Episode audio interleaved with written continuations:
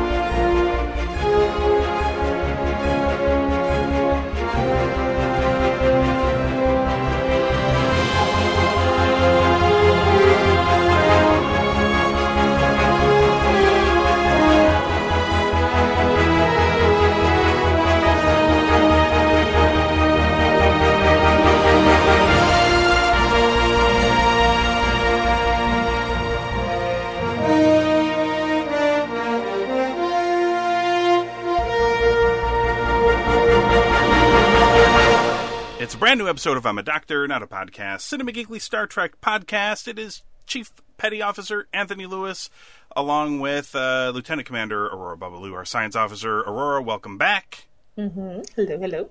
And uh, the the Fleet Admiral himself, Ben Knight, back on the show after a a brief stint inside of a parasitic organism Yeah. uh, that had briefly transported you into uh, like the upside down. I think is where we went this week. Mm-hmm. it it was from- way stickier than I'd imagined.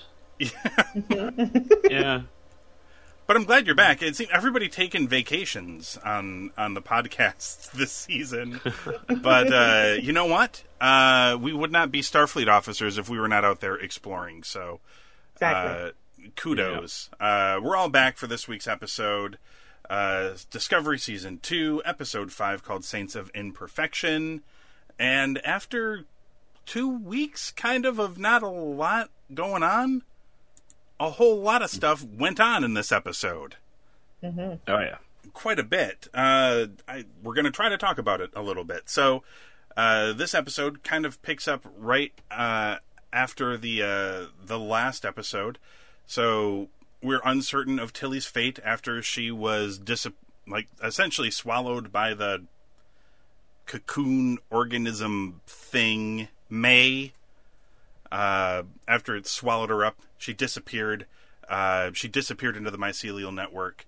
Uh, and on top of that, uh, Discovery has found Spock's shuttle, and they are chasing after that thing. And it does not want to be captured. However, Pike does a little bit of uh, cowboy diplomacy, shoots a torpedo at it, uh, sort of uh, knocks it off kilter, and the shuttle is captured. But Spock is not inside Spock's shuttle. Philippa Georgiou is inside Spock's shuttle. Uh, turns out Section 31 was tasked with apprehending Spock as well, and they found his shuttle adrift. Now, it's kind of uncertain as to why she hopped in the shuttle and was leading Discovery on a wild goose chase, but it made for a neat little uh, flip of the script uh, there. So she is now on Discovery, uh, and she's going to help them kind of hunt Spock down. Uh, oh, and as it turns out, uh, it's a small galaxy, always in Star Trek. Uh, Pike knows Georgiou. They know each other from the Academy. Uh, and speaking of It's a Small Galaxy, uh, he also knows the captain of the uh, Section 31 starship. Whatever his name is. Leland, I think? Yeah. I keep. I- I don't know if he has more of a name than that, but Pike knows him too. They kind of go way back. Uh, oh, and also Pike is clearly not in on the loop about the whole Mirror Georgiou Empress thing. Uh, he still thinks she's the regular old retired Captain Georgiou, who is now just an asshole. uh, like he's and really where's and where's leather? yeah, he's like, she seems different, right? Man, she's just really taken to retirement, I think is what it is. um, so, Discovery, uh, so Georgiou goes back to her ship, but Discovery is assigned a new Section 31 liaison. It turns out to be, of course, Ash Tyler. Uh, and uh, everyone on Discovery is kind of okay with Tyler coming back, but uh, the new people like Security Chief Nhan or Captain Pike, eh, they're pretty wary about this guy. Uh, so, uh, while all of this is kind of going on, uh, we go to the. It is kind of like the upside down, sort of, if you watch Stranger Things, but it's the mycelial network. Uh, this is where uh, Tilly sort of wakes up, and May tells her that she's brought her here to help them uh, defeat this monster that's kind of running rampant through the mycelial network. It's wreaking havoc and causing damage uh, wherever they go. And Tilly, I guess, decides that she's gonna she can't help herself. She's gonna help May. There's people in need, so she gives her a nice solid pinky swear and says that they're she's gonna do everything she can uh, to help them. I kind of always presumed, you know what? I it it took me way longer than it should have to realize what the monster was in this show. I'd always just presumed it was Discovery wreaking the havoc, uh, but it, it was not. Uh, meanwhile, back on the Discovery, Stamets uh, sort of figured out a way to rescue Tilly uh, by sort of half, uh, like mushroom driving into the mycelial network. Uh, it ends up being a really cool visual where they sort of like Yeah. half go into it, and it looks like the ship is literally sinking in an ocean in space. It's a really neat visual. So part of the ship is in the mycelial network, while the rest of it is out in uh, regular space. And Tilly and May go aboard uh, Discovery, and uh, it is on the ship where they find the monster that is destroying everything. And the monster turns out to be Hugh Culber, who is alive. I mean, uh, kind of, not really. He's not. He's not the original Hugh Culber. I think, uh, as we learn a little bit later, uh, the guy who got his neck uh, his neck snapped by Voq is still, I believe, dead with a broken neck. But Yep. uh, as we learn a little bit later, uh, while Stamets was still kind of in between worlds when he found Hugh, uh, when he touched him or, or kissed him on his cheek, somehow Hugh's genetic code or something kind of transferred through Stamets, which then ended up in the mycelial network, and then he was recreated there. But he doesn't belong there, and uh, the mycelium, every time they touch him, it burns away at his skin, so uh, he started defending himself, essentially. Uh, and uh, eventually, once Hugh kind of snaps out of it, because uh, this man is disheveled, uh, long hair, big bushy beard, It's doesn't a, like Robin Williams in Jumanji. yes, that's exactly it. He is Robin Williams in Jumanji. Uh, that's fantastic, and uh, he uh, he eventually kind of comes to realize that Stamets and everybody else who's there are really there. It's not fake or what. They're they're real and they're there. And uh, once they finally convince May, uh, who wants Culber dead, especially because Tilly promised that she'd help kill the monster. Uh, once they kind of all come to this realization of what this is, who this is, and that they can just take him with them and leave, uh, which is just as good as killing it. Uh, that everything will be kind of a okay. Uh, the real problem comes when uh, they try to pass through the little air pocket they sort of created for themselves uh, in the mycelial network, and uh, Culber cannot pass through it because he is not fully human. They sort of reconstructed him in there.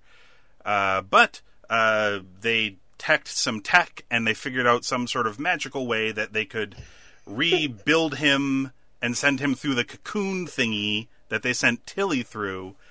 Uh, uh, with the help of the Section 31 ship. Uh, the Section 31 ship is kind of uh, repops up with uh, some ridiculously wild technology and is sort of keeping uh, Discovery from sinking all the way into the mycelial network. I think it's sort of holding them there with tractor beams until they're ready to leave. And then, of course, they leave. They transport fully out back into normal space, and uh, the cocoon thingy uh, births not a butterfly, but uh, a naked Hugh Culber. He is back, clean shaven and everything. It's tremendous. Uh, I'm glad they went through all of that work to. When they went through the create a character uh, mode, they decided to, to give him a clean, fresh look. They went to the post Terminator transport for him, didn't they yeah, they? did. Uh, so he's back, uh, safe and sound.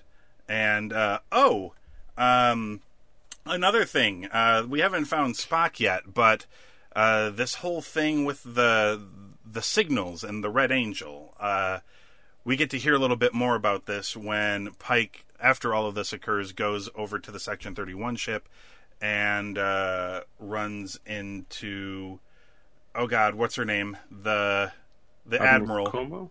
Admiral Cornwell. Cornwall. Yes.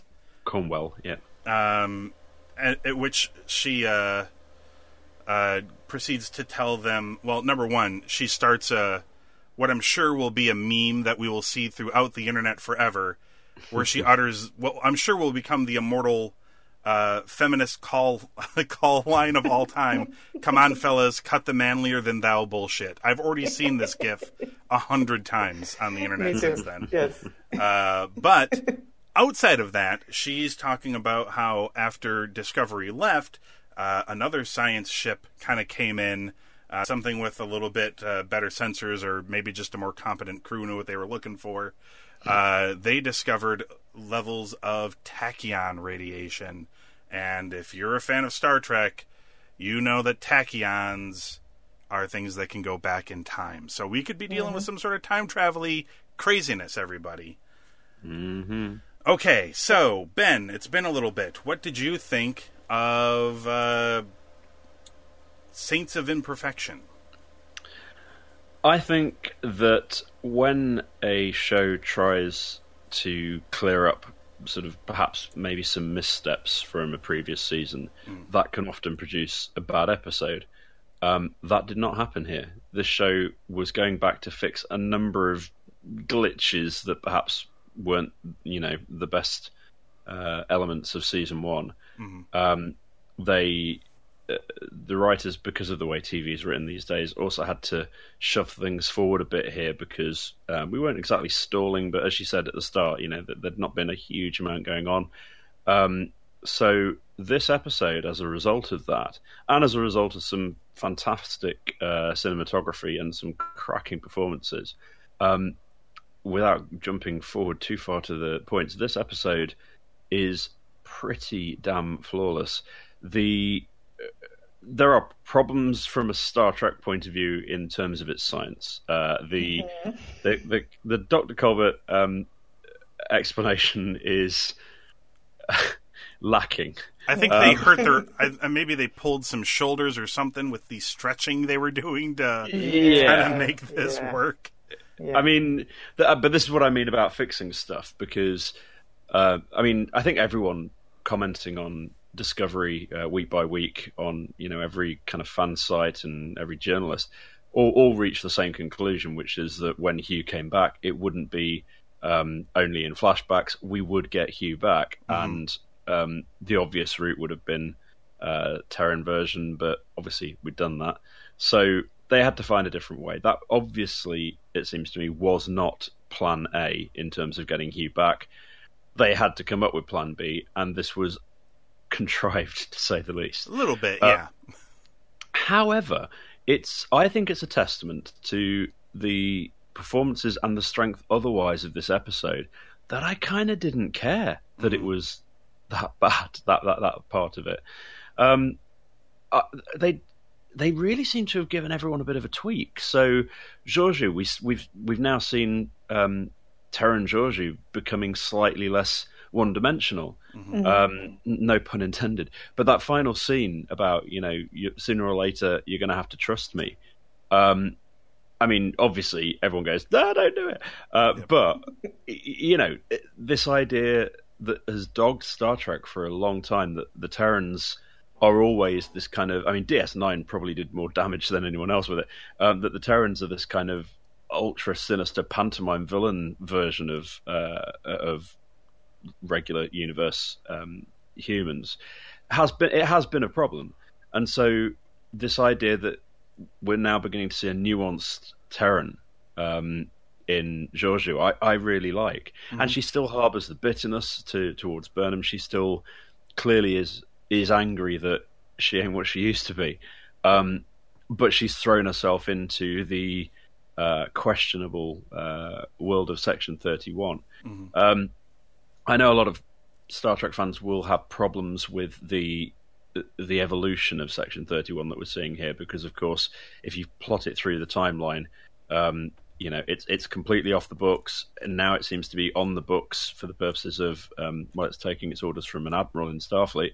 Um, and we know it disappears off the books again. I presume the Section 31 series will talk us through how it goes from being, you know, quasi legitimate at the moment to being back into full on uh, Black Ops, but mm-hmm. I guess we'll see. Um, I I really struggled. I mean, normally things like the sinking ship and space gravity, oh, it's falling into this thing in a non gravity environment. Mm-hmm. Um, all that sort of stuff would great on me if there wasn't so much else going on around it. And in this episode, I didn't care about the bad science because it felt, and I know it's become something of a kind of cliche now when talking about Discovery as to how Trek it feels on a week by week basis. But mm. this episode felt more Trek than anything so far, um, and it had a bit of everything. I, I bloody loved it. Oh, okay. So Aurora, your thoughts mm-hmm. on Saints of Imperfection? Um, I don't think I liked it as much as Ben. okay. but I did like it more than the previous episode. Yeah, the the last couple of episodes were, yeah. Were pretty slow. Um, I I went back a lot in this episode, and it, I think the title should be "Wait, what? What's happening now?" That, that's that was my, my reaction the whole time. I, I, I think I went back like three times. Mm-hmm. Mm. Um, and you know, it was just my own fault trying to make sense of everything. Yes. and I went back and I saw it again, and I was like, yeah, I don't, I don't, I don't know how they did this. I, I guess, I guess I'll accept it. Yes, it's fine. Um, but you know, I there were some good moments. I liked the whole, you know, half warp thing. Mm-hmm. Uh, that was really cool. Um, I like the idea that uh, the monster was not a monster. Yes. Uh, but at the same time, I kind of, I, I, I was kind of expecting a monster.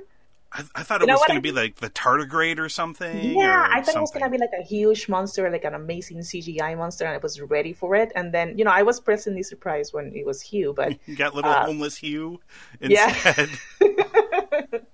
um, there were no Klingons. That's a plus. Mm-hmm. Um, so it it's it was better than the previous episodes. I was kind of like being a little. I, I I mean I'm a little pessimistic now with this show just because of the previous two episodes, but this one gave me a little bit more hope mm. that we're picking it up again. Mm. Um, so, but yeah, I was. Uh, there were a, a, lot of moments where I was like, "What?" Yeah. So, yeah. Uh, yeah, I'm kind of with Ben a little bit. I think uh, that I don't really mind the ultra convoluted nature of how mm-hmm. they get Hugh back. I mean, it is very Star Trek. That's true.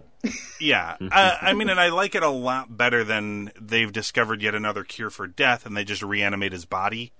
uh, they did go out of their way to find like a loophole, mm-hmm. even though it's a you know, like he just I went way out of their way to find a loophole. I mean, like he just kissed him, and somehow that transferred all of his, not just his genetics, but apparently his memories and everything. Like everything, yeah. transferred. Like I, you know, it's one of those things. The mycelial network is we just don't know how it works, so it can do any and everything. Mm-hmm. Uh, and because it is not fully explained, which, uh, I'm I know, and sometimes in science fiction you need to have those things because you're telling really fantastical stories at times. So, uh, I'm willing to go with the flow on this one. It is a little, a little, a lot convoluted, but uh, I was expecting him back on the show. He needs to be back on the show uh, Mhm. because those two are fantastic characters that have Yeah. great chemistry. But uh, yeah, I guess I'm just happy they didn't do the old, you know, let's put some Borg nanoprobes into him, and voila, he's not dead anymore. Uh, Which has happened, I believe, in an episode of Star Trek Voyager, for example, uh, where there's a lot of things in the Star Trek universe that can cure death, uh, uh, like Khan's blood, or you know what I mean? uh, being shot down uh, in a coffin tube onto a planet that's regenerating. Uh, so Someone emptying that transporter buffer. Yes.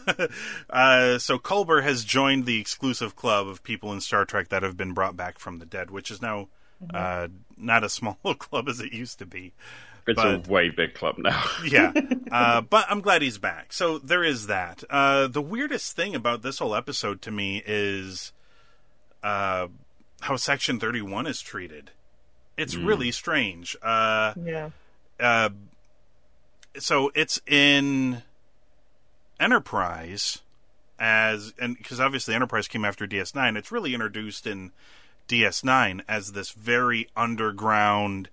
Nobody in Starfleet even really knows about it anymore. Uh, organization that only, presumably, only reports to like the tippity tippity top of Starfleet, and anyone not in that small circle knows nothing about it. Uh, and it was also talked about in Enterprise, where it seemed to be a similar type group in that show. Uh, it seemed to be very underground. Here, uh, Cornwell describes Section 31 as a critical intelligence division. Uh, they have their own ship, for example, with technology we don't even see in the 24th century. Like they can. Well, actually, you know that's not true. They didn't they do something sort of similar in um, Enterprise? There was the uh, there were like these uh, Romulan ships that were unmanned Yeah. that had uh, uh, like holographic technology that could make them appear as other things. Yeah. yeah. Uh, but no ships actually past Enterprise ever showed that ability.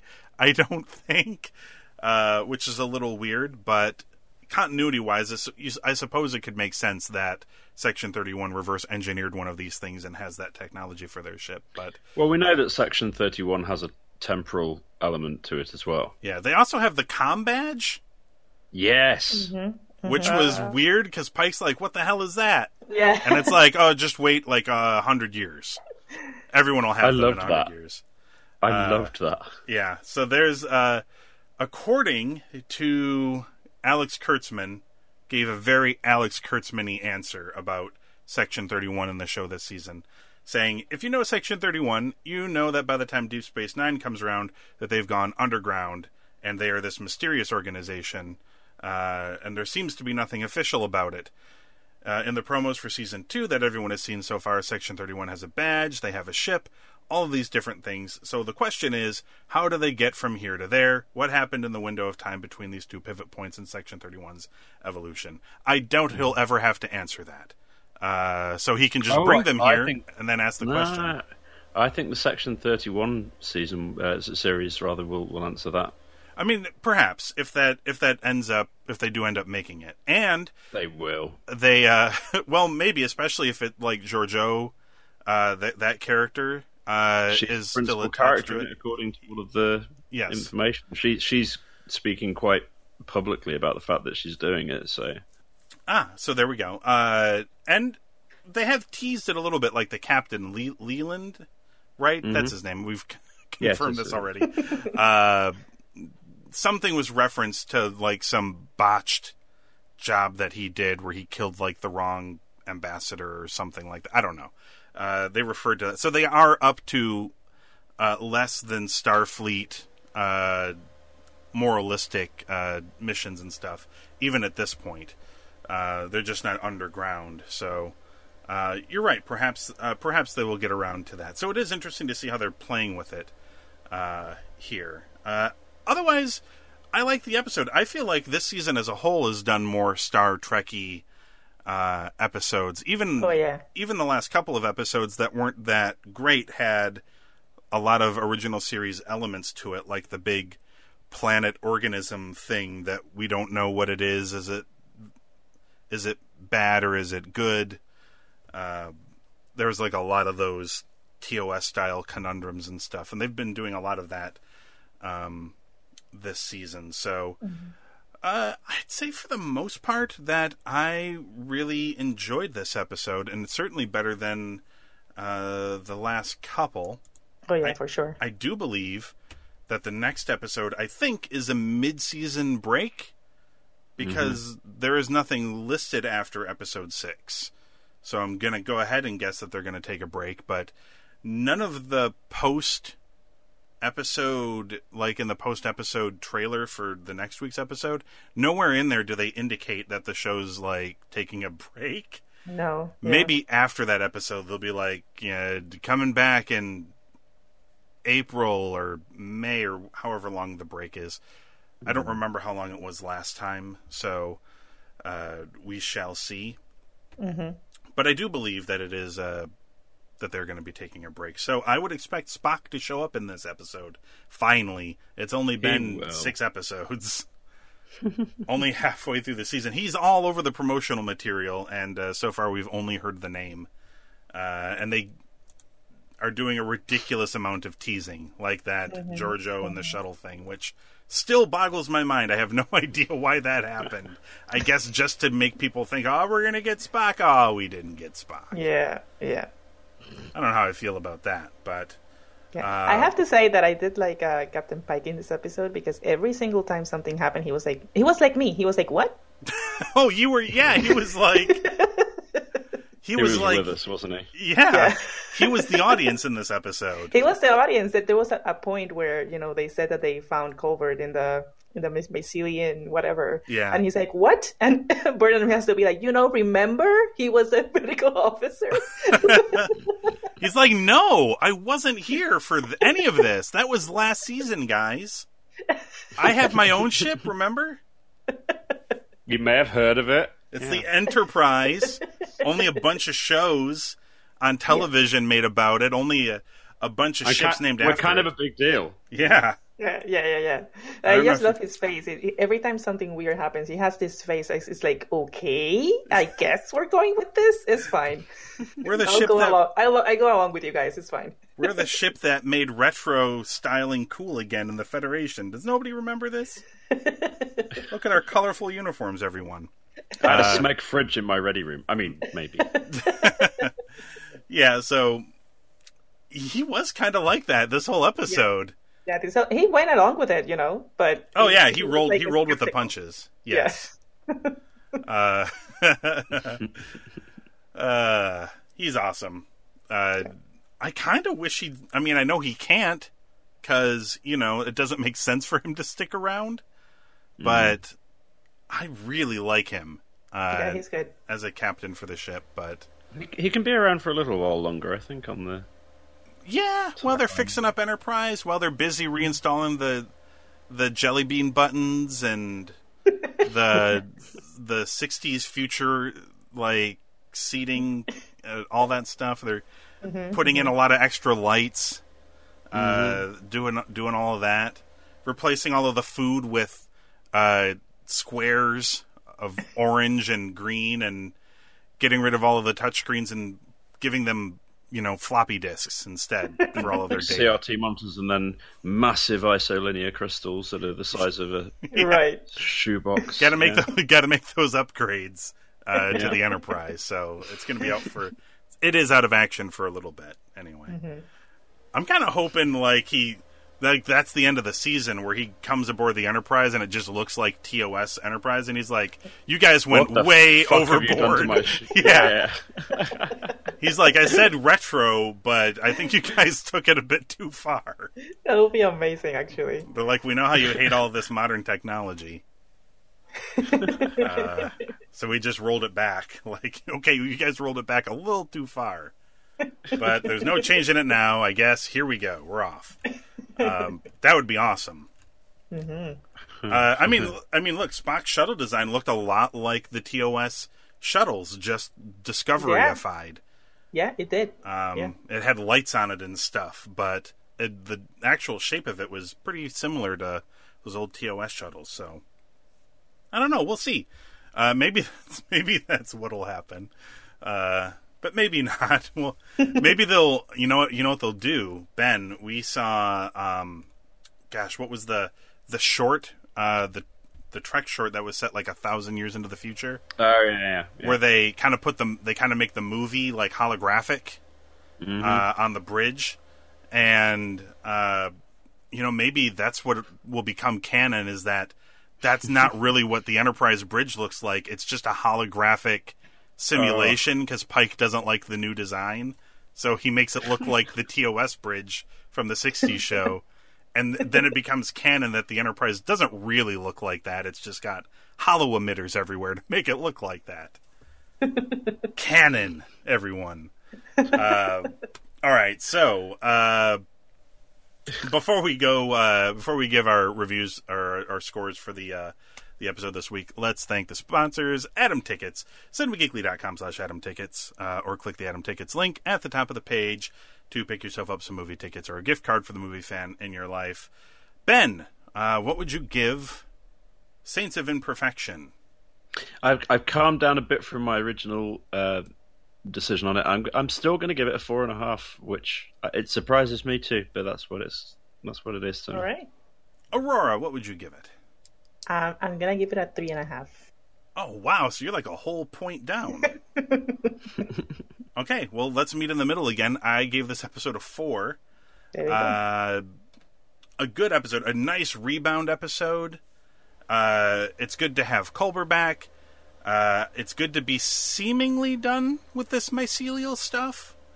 Uh, Anthony Rapp has assured people that this whole ordeal with Culber is not going to go without lasting consequences.